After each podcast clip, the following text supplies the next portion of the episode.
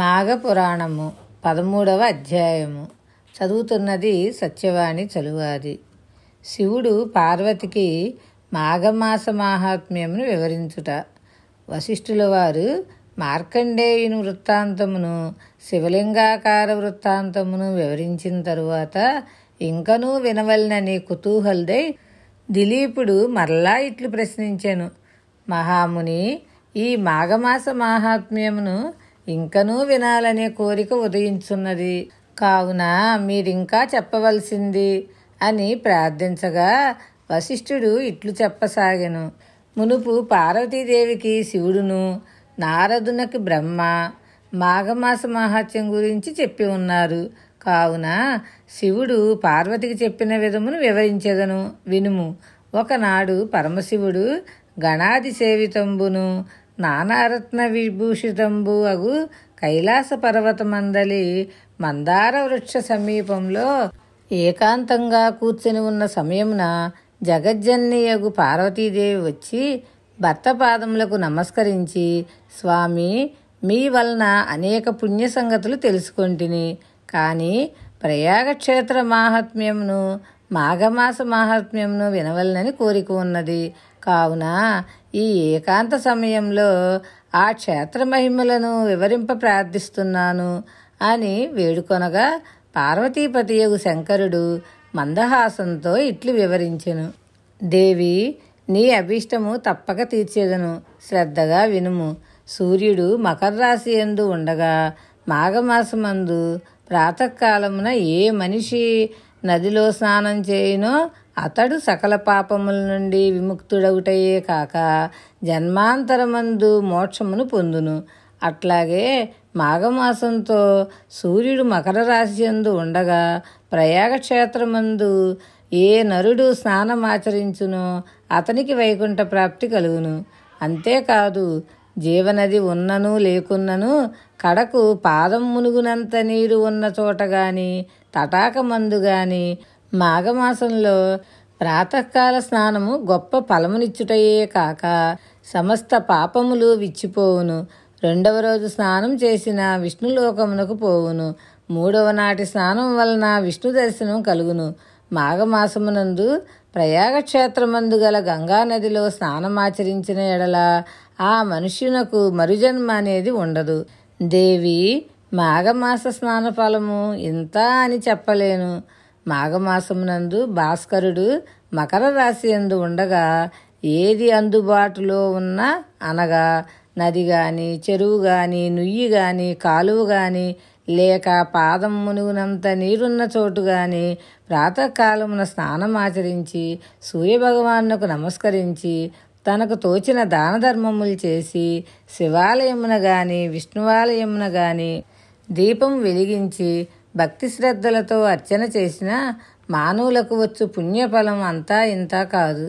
ఏ మానవునికైనను తన శరీరంలో శక్తి లేక నడువలేనటువంటి వాడు గోవుపాదం మునుగునంత నీరున్న ఏ సెలయేటి ఎందైనను కడకు బావి ఎందైనను స్నానమాచరించి శ్రీహరి దర్శనం చేసినచో అతడు ఎట్టి కష్టములు అనుభవించుతున్నను వాని కష్టములు మేఘం వలె విడిపోయి ముక్తుడగును.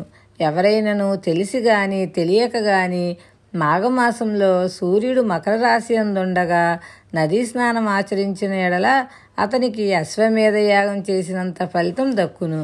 అదీనుగాక మాఘమాసం అంతటా ప్రాతకాలమున నదిలో స్నానం చేసి శ్రీమన్నారాయణుని పూజించి సాయంకాలం సమయమున మాఘపురాణం చదివి విష్ణు మందిరమున గాని శివాలయమున గాని దీపం వెలిగించి ప్రసాదం సేవించిన ఎడల అతనికి తప్పక విష్ణులోక ప్రాప్తి కలుగుటయే కాక పునర్జన్మ ఎన్నటికీ కలగదు.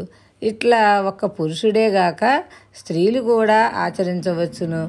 మానవుడు నరజన్మ ఎత్తిన తరువాత మరలా ఘోర పాపములు చేసి మరణానంతరం రౌరవాది నరక బాధలు అనుభవించుట కంటే తాను బ్రతికి ఉన్నంత కాలము మాఘమాసమునందు నదీ స్నానం చేసి దానపుణ్యములు ఆచరించి వైకుంఠ ప్రాప్తి నొందుట శ్రేయస్కరం కదా.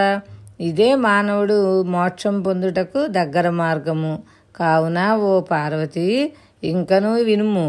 ఏ మానవుడు మాఘమాసమును తృణీకరించునో అట్టివాడు ఎటువంటి బాధలు అనుభవించునో వివరించెదను, సావధానురాలువై ఆలకింపుము. నేను తెలియజేసిన విధంగా ఏ మనుజుడు మాఘమాసమందు ప్రాతకాలమున జపం గాని విష్ణు పూజ గాని యథాశక్తి దానపుణ్యములు చేయునో అట్టివాడు మరణానంతరం సమస్త నరక బాధలు అనుభవించును. కుంభీ నరకంలో పడద్రోయబడును, అగ్నితో కాల్చబడును, రంపముల చేత ఖడ్గముల చేత నరకబడతారు, సలసలా కాగు తైలములో పడవేయబడతారు, భయంకర యమకింకరులచే పీడింపబడతారు. ఏ స్త్రీ వేకువజామున్నే లేచి కాలకృత్యములు తీర్చుకొని నరిగిపోయి స్నానం చేసి సూర్య నమస్కారము విష్ణు పూజ చేసి తన భర్త పాదములకు నమస్కరించి అత్తామామల సేవలు చేయును అట్టి ఉత్తమ స్త్రీకి ఐదవతనం వర్ధిల్లి ఇహమందు పరమందు సర్వ సౌఖ్యములు అనుభవించును. ఇది ముమ్మాటికి నిజం. మాఘమాసమందు ఏ స్త్రీ ఆ విధంగా చేయదో అట్టి స్త్రీ ముఖం చూచిన సకల దోషములు కలుగుటయే కాక ఆమె పంది కుక్క జన్మ ఎత్తి హీనస్థితి పొందును. మాఘమాస స్నానమునకు వయోపరిమితి లేదు. బాలుడైనను యువకుడైనను వృద్ధుడైనను స్త్రీ అయినను బాలిక అయినను జవ్వని అయినను మాఘస్నానం ఆచరింపవచ్చును. ఈ మాసమంతయు కడు నిష్టతో ఉండినా కోటి యజ్ఞములు చేసినంత పుణ్యం కలుగును. ఇది అందరికీ శ్రేయోదాయకమైనది. పార్వతి, దుష్టులతో స్నేహం చేసినవారు, బ్రహ్మహత్యాది మహాపాపములు చేసినవారు, సువర్ణము దొంగిలించినవారు, గురు భార్యతో సంభోగించినవారు, మద్యము త్రాగి పరస్త్రీలతో కీడించువారు, జీవహింసలు చేయువారు తమ తప్పు తెలుసుకొని మాఘమాసంలో నదీ స్నానం చేసి విష్ణువును పూజించిన ఎడల అట్టి వారి సమస్త పాపములు నశించుటయే కాక జన్మాంతరమున వైకుంఠ ప్రాప్తి కలుగును.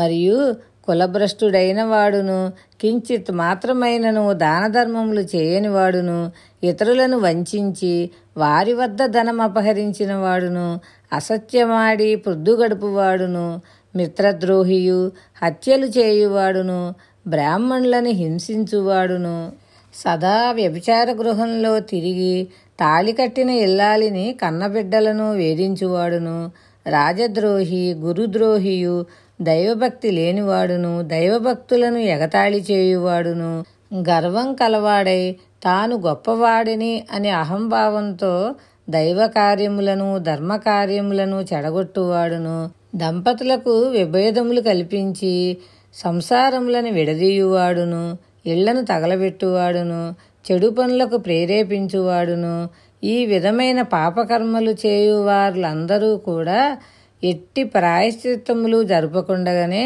తమ తప్పు తెలుసుకొని మాఘమాసమందు మాఘమాస స్నానం చేసిన ఎడల వారందరూ పవిత్రులగుదురు. దేవి, ఇంకను దాని మాహాత్మ్యమును వివరించేదను వినుము. తెలిసి ఉండియు పాపములు చేయువాడును క్రూరకర్మములు ఆచరించువాడును సిగ్గు విడిచి తిరుగువాడును బ్రాహ్మణ దూషకుడు మొదలైన వారు తమ తప్పు తెలుసుకొని భక్తి శ్రద్ధలతో వారు మాఘమాసంలో ఉదయమే నదికి వెళ్ళి స్నానం చేసిన ఎడల వారికున్న పాపములన్నీ నాశనమగును. మాఘమాస స్నానములు ప్రాతకాలమున్నే చేయవలను. అలాగున చేసినచో సత్ఫలితం కలుగును.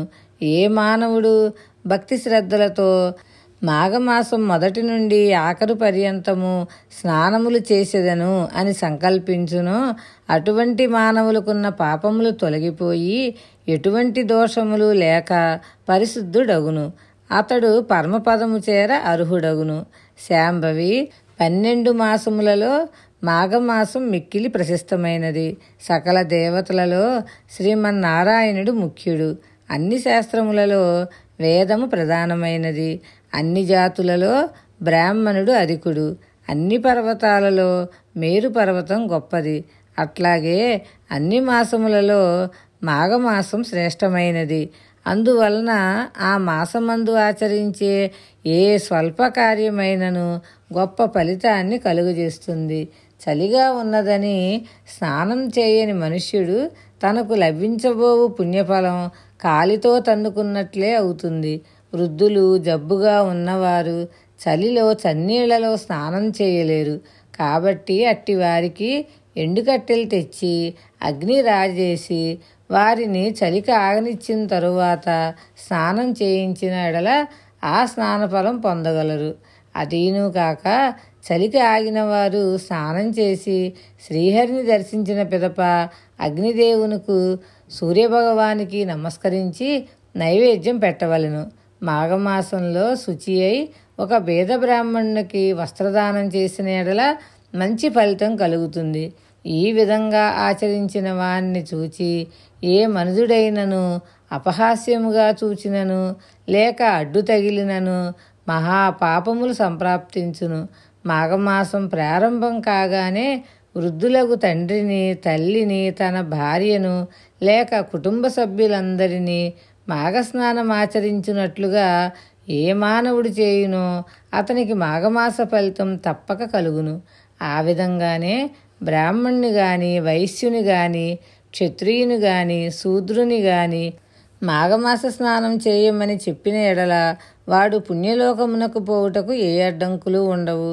మాఘమాస స్నానములు చేసిన వారికి గాని లేక వారిని ప్రోత్సహించువారలను చూచి గాని ఆక్షేపించి పరిహాసములాడువానికి ఘోర నరక బాధలు కలుగుటయే కాక ఆయుక్షీణము, వంశక్షీణము కలిగి దరిద్రుడగును. నడుచుటకు ఓపిక లేని వారలు మాఘమాసంలో కాళ్ళు, చేతులు, ముఖము కడుక్కొని తలపై నీళ్లు చల్లుకొని సూర్య నమస్కారం చేసి మాఘపురాణమును చదివి గాని వినుట గాని చేసిన ఎడల జన్మాంతరమున విష్ణు సాన్నిధ్యమును పొందును. పాపములు, దరిద్రము నశింపవలయునన్న మాఘస్నానం కన్నా మరొక పుణ్యకార్యం ఏదీనూ లేదు. మాఘస్నానం వలన కలుగు ఫలితం ఎటువంటిదనగా వంద అశ్వమేధ యాగములు చేసి బ్రాహ్మణులకు దక్షిణలిచ్చిన ఎంతటి పుణ్యఫలం కలుగునో మాఘమాస స్నానము అంతటి పుణ్యఫలం కలుగును. బ్రాహ్మణ హత్య, పితృహత్య, మహాపాతకములు చేసిన మనుజుడై మాఘమాసమంతయు కడునిష్టతో ఉన్న ఎడల రౌరవాది నరకముల నుండి విముక్తుడగును. కనుక ఓ పార్వతి, మాఘమాస స్నానం వలన ఎట్టి ఫలితము కలుగునో వివరించి తిని కావున నే చెప్పిన రీతిలో ఆచరించుము. ఇది మాఘపురాణము పదమూడవ అధ్యాయం సంపూర్ణం. పద్నాలుగవ అధ్యాయము. బ్రాహ్మణ స్త్రీ భర్తతో స్వర్గమునకు వెళ్ళుట. ఓ దిలీపుడా, మాఘమాసంలో స్నానమాచరించుట వలన కలుగు ఫలమును పార్వతికి ఈశ్వరుడు చెప్పింది వింటివి కదా. అట్లనే విప్రకన్య తన భర్తతో ఎట్లు విష్ణు సాయుధ్యమును పొందినదో వివరింతును. సావధానుడవై ఆలకింపుము. శుభం భూయాత్. శ్రీకృష్ణ చరణారవిందార్పణమస్తు. భగవద్ అనుగ్రహంతో పద్నాలుగవ అధ్యాయం రేపు తెలుసుకుందాము.